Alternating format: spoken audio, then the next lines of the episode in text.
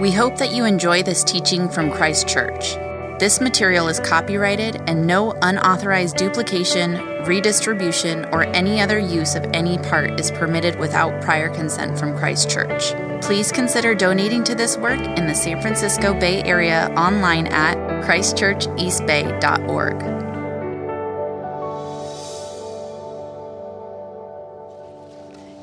morning, church family. My name's Stevie. Um, I'm part of the North Berkeley Community Group.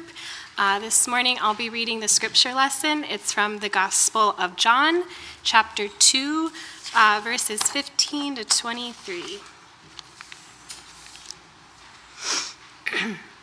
when it was almost time for the Jewish, pa- Jewish Passover, Jesus went up to Jerusalem.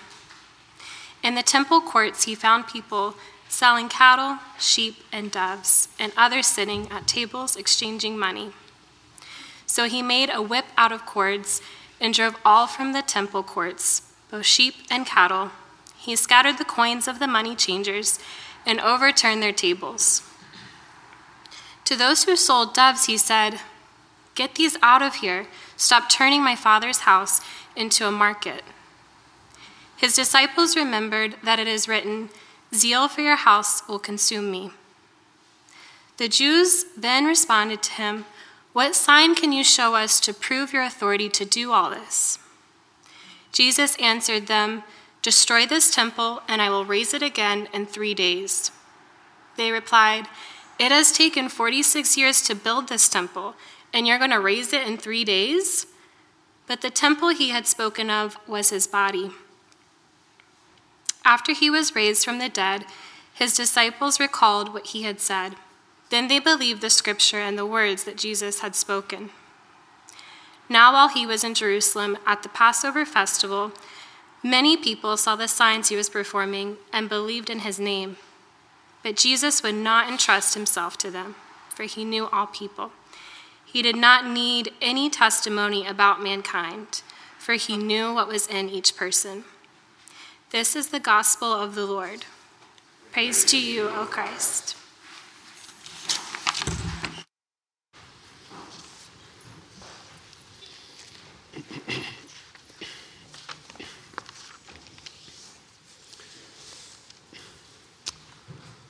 Good morning, Christ Church, and again, Happy New Year. Uh, new Year, new you, right?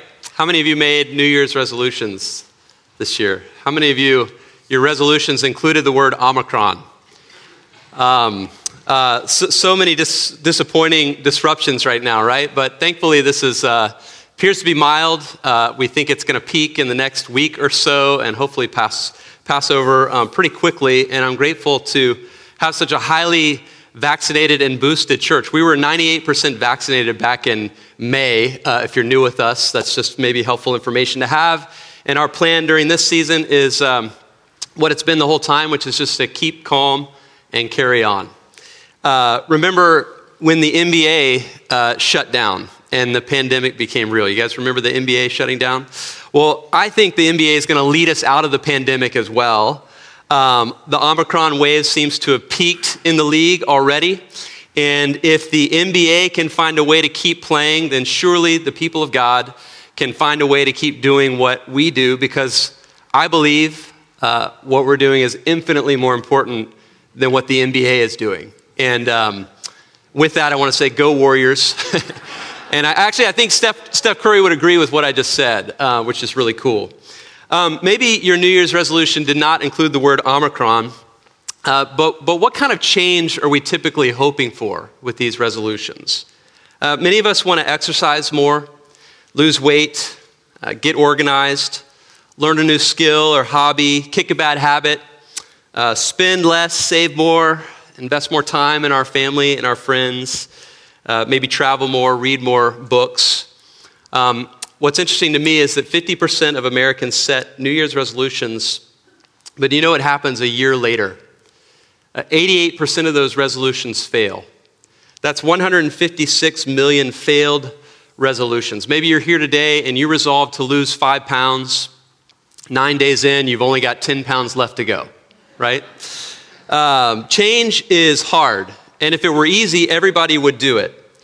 we need support for whatever change we want to see in our lives. So, if one of your desires is to grow closer to God in 2022, um, I want to say that you won't do that on your own. That you need a church, this church or any other church. Um, you need to form the habit of Sunday worship every week, uh, get involved in a midweek community group, maybe come to our Christianity Explored, which starts this Wednesday night.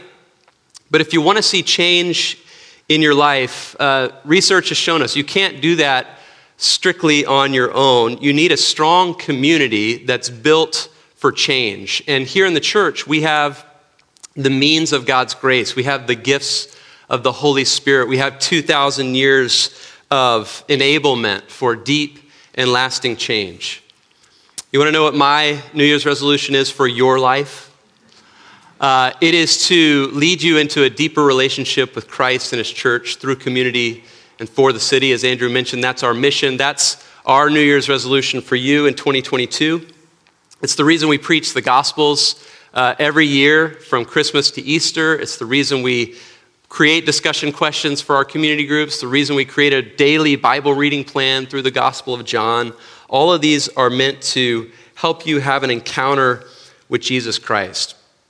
Because there's no more powerful agent of change in the whole world than to have a relationship and a relationship that's getting deeper and deeper with Jesus. If he rose from the dead, whatever change you want to see happen in your life is no problem for him, but he wants to do it in the context of his community. And right now, everything's telling us to lean, lean away from community. And I'm inviting you to lean in to community. Unless you're sick, stay home. Uh, stay home. Um, we're in the Gospel of John.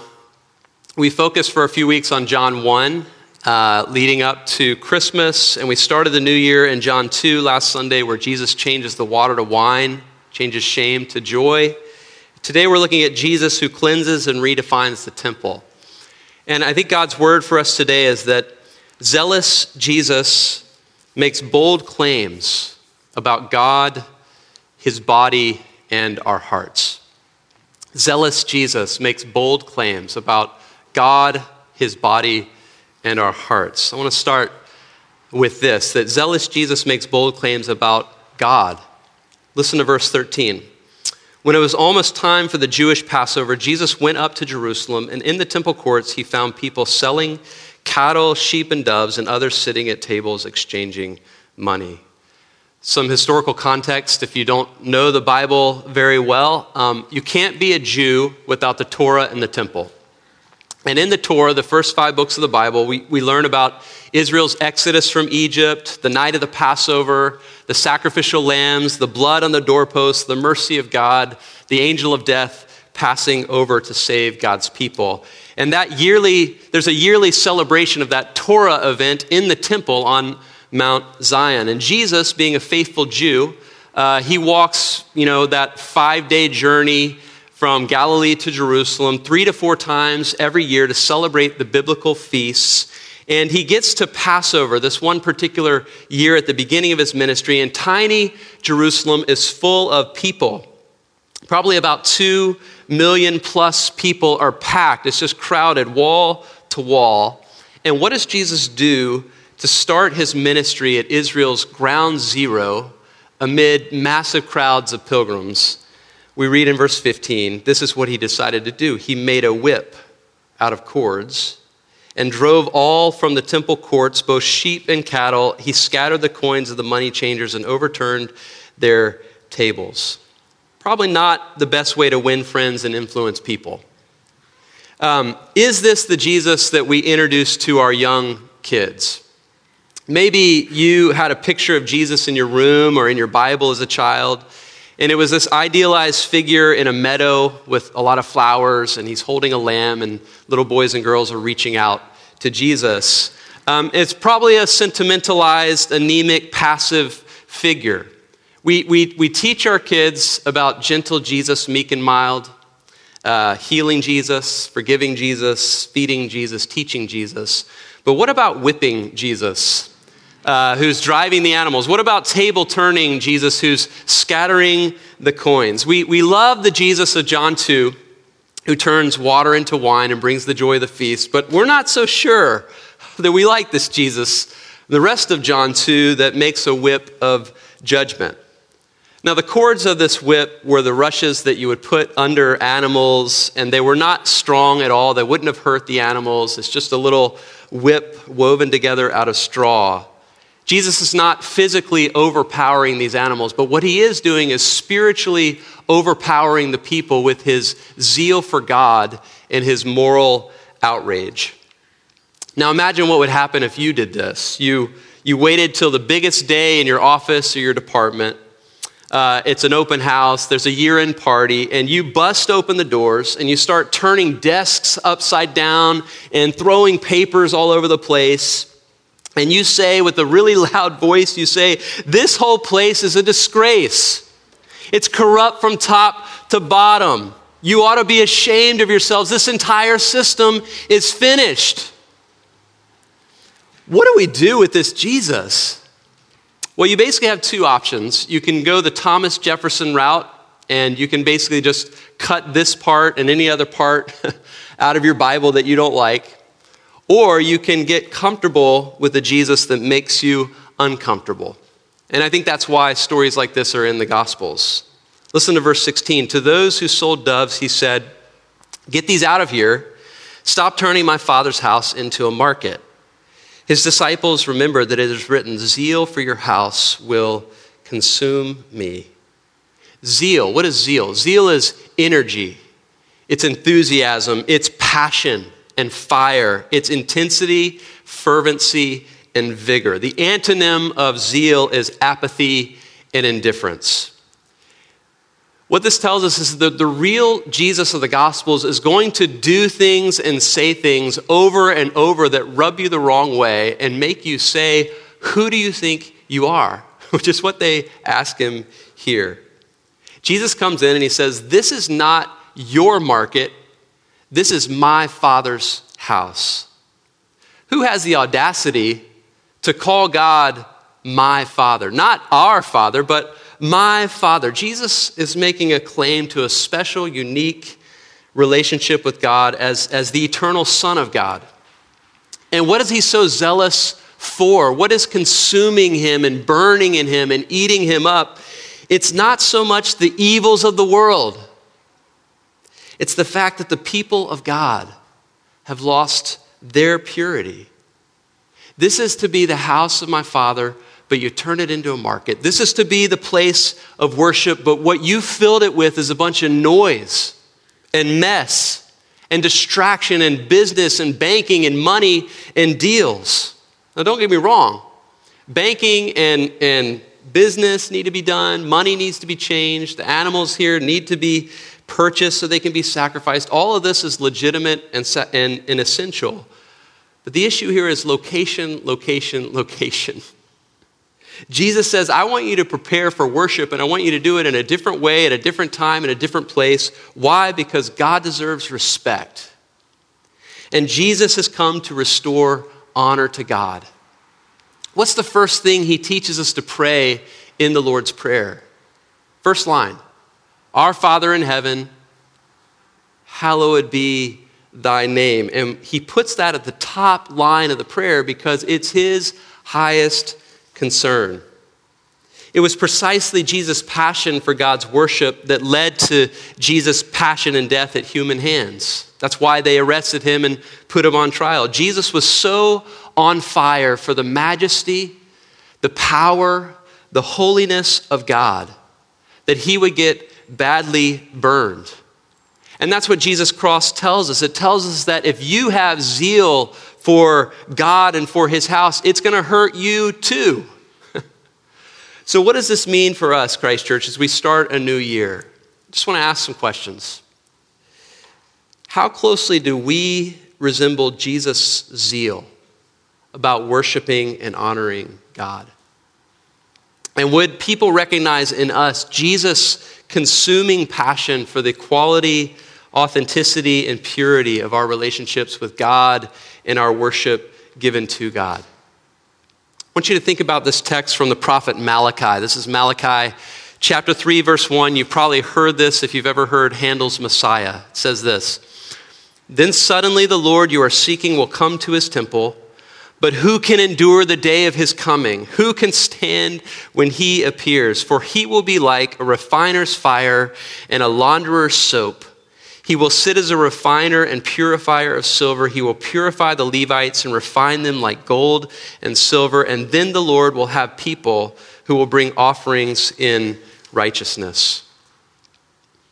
If Jesus were to put us in our worship through his refiner's fire, what slag, what dross would be removed so that what remains is pure gold?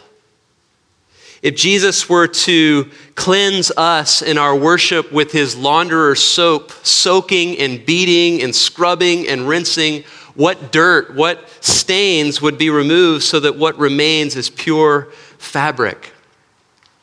If Jesus were to put together a whip to drive out the animals of distraction in our lives and to overturn the tables of lesser priorities in our lives that keep us from morning prayer and daily scripture and showing up prepared and on time week after week to Sunday worship, what would those distractions and lesser priorities be? Malachi 3 says, Then the Lord will have people who will bring offerings in righteousness. John 2 says that whatever is in our lives that needs to be burned up in the refiner's fire, whatever needs to be washed away by the launderer's soap, whatever is impure, whatever is unrighteous, whatever is insignificant and unimportant and not worthy of God, Jesus says to that thing that he's pointing at in my life and in your life, get rid of it. Get it out of here. Get rid of everything that's keeping you away from my Father's house. And get rid of everything that's not appropriate and fitting to bring into my Father's house. You guys with me? You guys with me? Okay. The mask, I can't tell. The house of my Father is not a transactional market among equals. The house of my Father is the place where the Almighty, majestic, holy God wants little people like us to come and be at home with Him in personal, intimate relationships. The Father's house is a place where we enter into a familial covenant bond with Him by His Son and by His Spirit. It's the place where by the Spirit we come to share in the relationship that the Son has with His Father. Wow, what a, what a high privilege. And yet, what a high responsibility for the people of God. You see, in John 2, we encounter the Lord of the wine and the Lord of the whip. Both. We can't separate them, we have to have both together. In the sermon on the wine, we, we expect in a healthy church to find Jesus meeting the personal needs of ordinary people and quietly entering into their private crises and gently but powerfully moving individuals and families from shame to joy. That's the turning of the water into wine. But the Sermon on the Whip tells us to expect a Jesus who will come and judge the public worship of the people of God and to raise up a people who are zealously passionate for the purity of the people of God. So that's zealous Jesus. Add that to all of your other Jesuses. Zealous Jesus wants to make bold claims here about God, but also about his body. He wants to make bold claims about his body. It's a minor miracle that Jesus is not arrested on the spot. It's shocking that people put up with this behavior, this protest from this lone agitator, this unknown prophet from Galilee, but they do have questions. And in verse 18, they say, What sign can you show us to prove your authority to do all this. Now, Thomas Jefferson, he did actually remove this part from verse 17 uh, and following from his Bible because he didn't much like a divine authoritative Christ. And because listen to Jesus' answer. How does he answer the question? He says in verse 19, Destroy this temple, and I will raise it again in three days. That's a cataclysmic claim. We, we modern people miss it because we don't really know what temples are, but, but ancient people knew that the temple was the place where heaven and earth, where the eternal and the, the temporal, where the supernatural and the natural intersect and meet together. It's a cosmic crossroads where the divine resides and where the divine presence is mediated and where the gap between us and the divine is bridged. If you go to Mount Zion today in Jerusalem, you, will see that it's, you'll see why it's one of the wonders of the ancient world. It's a building project. Some of us went a few years back. It's a building project that lasted 46 years, and it's just a remarkable architectural achievement. Massive retaining walls, 1,500 feet long, 150 feet high, and uh, some of these, some of the, the blocks are 40 feet wide, 500 tons apiece. And it's this platform that creates 37 acres, basically 25 American football fields on the top of this platform. And when you get up on the top of this gigantic plaza, there are these large staircases that go up even higher into the court of the Gentiles and then the court of the Israelites. And then you come to where the Passover lambs were placed on the altar of sacrifice. And then you look beyond that to the temple itself covered in gold, towering another 150 feet high, where only one priest can enter one time a day, and where only the high priest can go into the very innermost part, the Holy of Holies, one time a year. What, what, what's up with all this? What does all this mean? Why go to all the trouble? Well, the temple tells us that the ultimate transcendent mystery the mystery behind all mysteries in this world, that gap between that mysterious power and us has been bridged.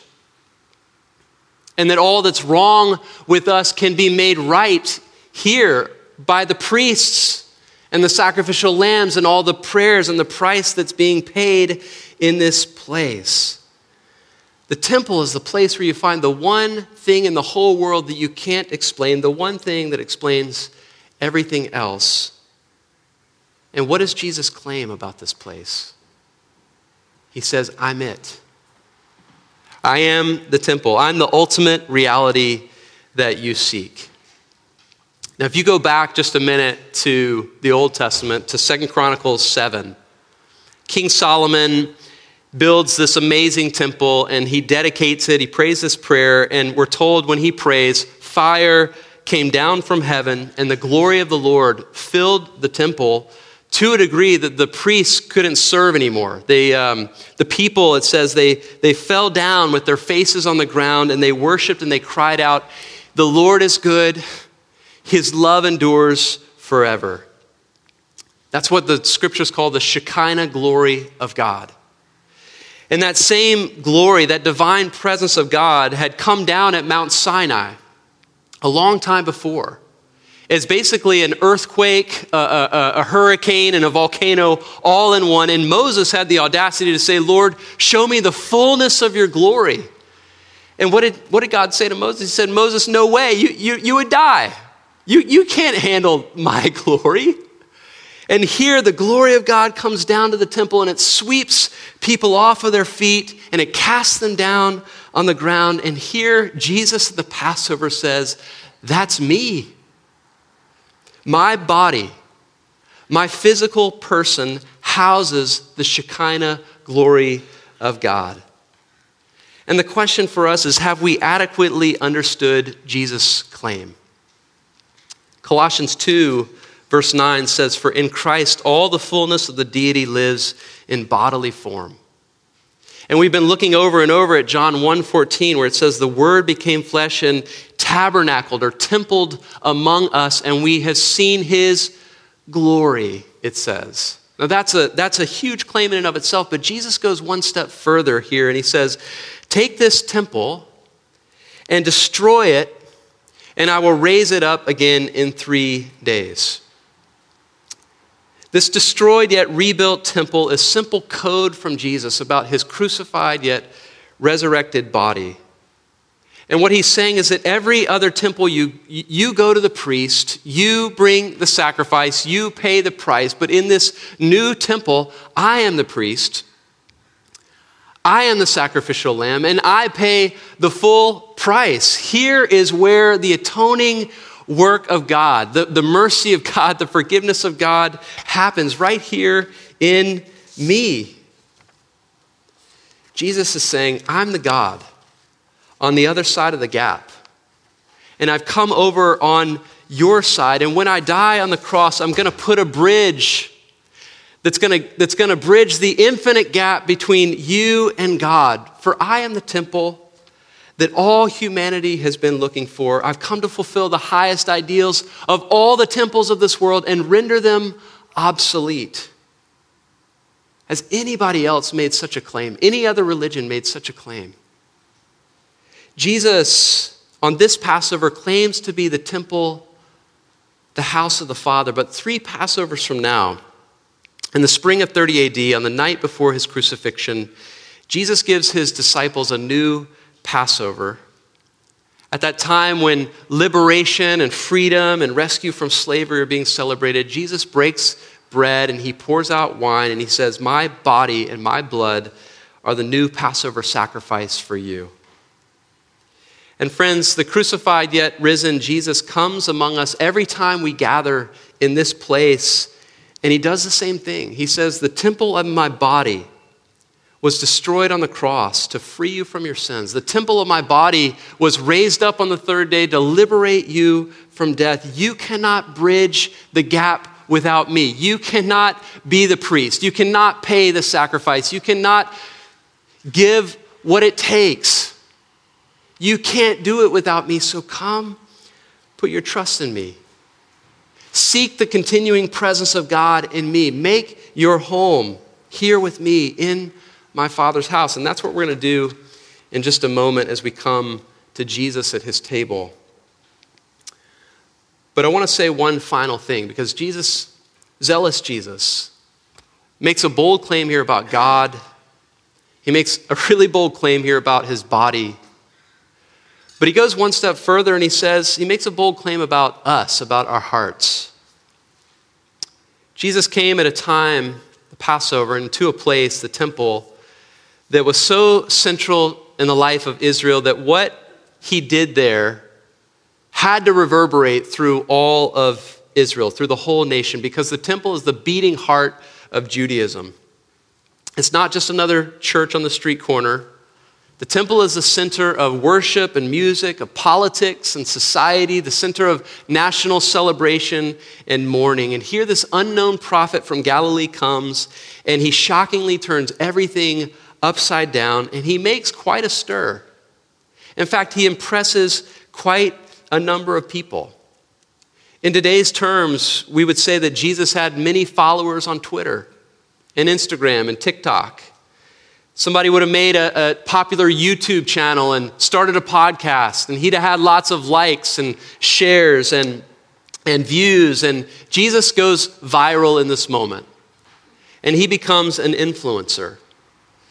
An influencer is, quote, someone who has large followings of enthusiastic, engaged people who pay close attention to their views. Now, what does Jesus think about all these new enthusiastic followers? How does he relate to them? How does Jesus leverage his mega influencer status? Verse 23 Now, while he was in Jerusalem, at the Passover festival, many people saw the signs he was performing and believed in his name, but Jesus would not entrust himself to them, for he knew all people. He did not need human testimony about them, for he knew what was in them. Jesus knows the difference between believers and believers. Jesus makes a key distinction between two different types of belief which seems to be the difference between belief that is shallow and belief that is deep, belief that is temporary and belief that is ongoing, belief that is circumstantial and belief that is authentic. And the question here is will the belief of these so called believers stick? Will it abide? Jesus is constantly begging this question. His first and greatest parable is the parable of the sower, the seed, and the soils, where three soils receive the seed of God but they failed to bear fruit. And only one of those four soils, who got the divine seed, took root and bore fruit. And in that parable that interprets all the rest of the parables, Jesus is saying, look, there's a belief that's shallow and temporary and circumstantial, and there's a belief that is deep and ongoing and authentic. And Jesus is deeply concerned here about untrustworthy types of believing. This belief is based upon things that are seen, not upon the Holy Spirit who is unseen. Jesus is looking for a faith that he can believe in, right? He doesn't believe in their belief in him. Why? Because, like it says in 1 Samuel 16 7, the Lord does not look at the things human beings look at. People look at the outward appearance, but the Lord looks at the heart. So, how can you know that you're a believer with the kind of belief that Jesus believes in? Well, say you invite a friend over to your apartment or to your house, and they walk in and they say, Hey, you know what? Let's move this couch from here to there. And let's put that table here. Let's put that right over there. And you say to yourself, Hey, what sort of authority do you think you have? I, am the owner and you're the guest. But you see, that's the point of John 2. Jesus comes in and he starts moving all the furniture around. And he's telling people what to do as if he owns the place because he does. And Jesus, we're told, he knows the difference between someone who sees him merely as a guest of their life or as the actual owner of their life. Between somebody who renders to him marginal authority and somebody who surrenders to him absolute authority. Somebody who says, Jesus, come on in and sit here as my guest. Or, Jesus, why don't you come on in and move my couch and rearrange my life in whatever way you see fit? That's the Jesus we have in John chapter 2. And that's why over and over the scriptures tell us to examine ourselves. Paul says in 2 Corinthians 13 5, examine yourselves to see whether you are actually living in the faith. Examine yourselves to see whether you are actually living in the faith. And that's probably not a bad way for us to start a new year, 2022. Do we have the kind of belief that Jesus believes in? That's the question for us today. In the name of the Father, the Son, and the Holy Spirit. Amen.